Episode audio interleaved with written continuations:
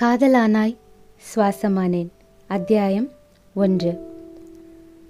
மௌனம் பேசும் வார்த்தையாவும் ஏதேதோ ஆசைகள் தூண்டிடுதே.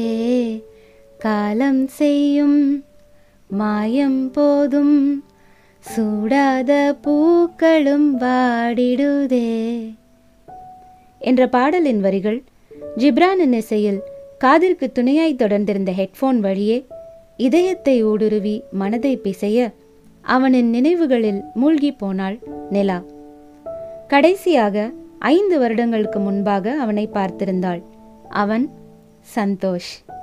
பெயருக்கேற்றாற் போல அவனது புன்னகை முகம் அவனை சுற்றி இருக்கும் உயிரற்ற பொருட்களுக்கும் கூட அவனருகில் வாழ வேண்டும் என்கிற ஏக்கத்தை தோற்றுவிக்கும்.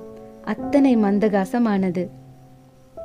அவன் கடந்திடும் இடங்களிலெல்லாம் கண்ணிற்கு புலப்படாத மகிழ்ச்சியின் அலைவரிசை படர்ந்தே இருக்கும்.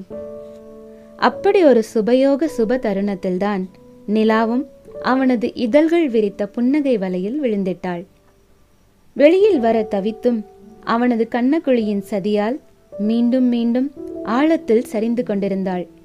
காலத்திற்கும் மறக்காதது உன்முகம் என மனதில் சேமித்து வைத்த அவனை ரசித்து கொண்டிருந்தவளை நிஜ உலகிற்கு அழைத்து வந்தது அருகில் அமர்ந்திருந்த அம்மாவின் குரல்.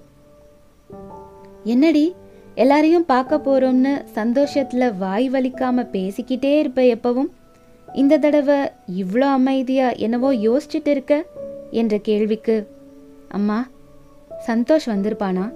என்ற நிலாவின் ஒற்றை கேள்வி எதையோ வெளிப்படுத்த புரிந்தும் புரியாமலும் வருவான்னு தான் நினைக்கிறேன்.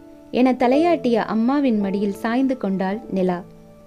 லேசாக திறந்திருந்த காரின் ஜன்னல் வழியே மெல்லிய பூங்காற்று மனதை நிறைக்க அதன் பின்னே தொடர்ந்து வந்த வயல்வெளியின் நறுமணம் அவளது பால்ய நினைவுகளை கண்முன் நிறுத்தியது. மெதுவாக வெளியில் எட்டி பார்த்தாள் நிலா.